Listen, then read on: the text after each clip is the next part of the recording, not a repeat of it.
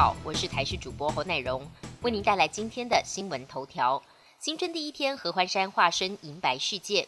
凌晨开始，合欢山五岭松雪楼一带冰冰线假雪从天而降，累积到早上积雪大约两公分。有民众除夕夜就在合欢山等待，看到新春瑞雪，直呼很开心。上午追雪族大排长龙等上山，提醒要行经昆阳到合欢山庄路段，还得先提爱车加挂雪链才能通行。虎年第一天，全国各地的庙宇配合中央防疫政策，都取消抢头香活动。大甲镇澜宫由董事长严清标在子时开庙门，大批信众依序排队入庙参拜。另外，嘉义奉天宫则是由董监事开庙门插头香，整个过程还透过网络直播，让各地信众也能在家参与。而在彰化顺泽宫，则是清晨五点十五分开庙门，不少民众凌晨就来排队。要领取妙方准备的冠军帽和虎年钱目。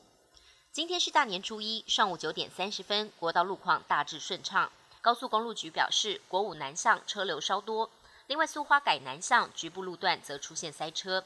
公路总局预估，今天容易拥塞的路段是省道主要干道，包含了台九线苏花公路、台六十一线凤鼻到香山路段、台一线水底寮到丰港路段。衔接国道容易拥塞的路段，包括了台七十四线台中环线接国三、台九线国五头城交流道路段，以及台十三线中埔交流道路段等等。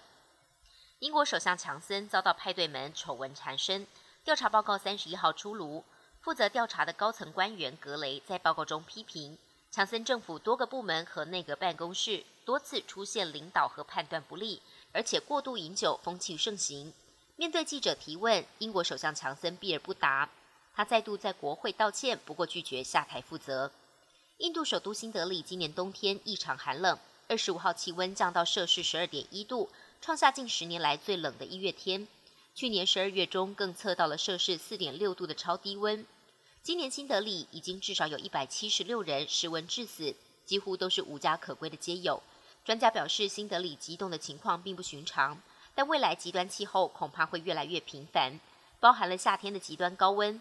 去年七月，新德里气温也曾飙破摄氏四十三度，当时创下九年来新高。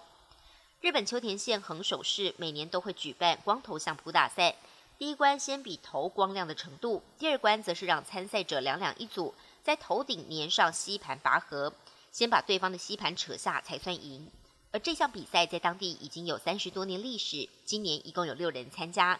最后是由七十二岁的高山成一夺冠，而他已经连续七年称霸这项比赛。他透露自己是从四十多岁开始秃头，之后靠着每天涂芦荟软膏，才让头皮光亮无比。本节新闻由台视新闻制作，感谢您的收听。更多内容请锁定台视各节新闻与台视新闻 YouTube 频道。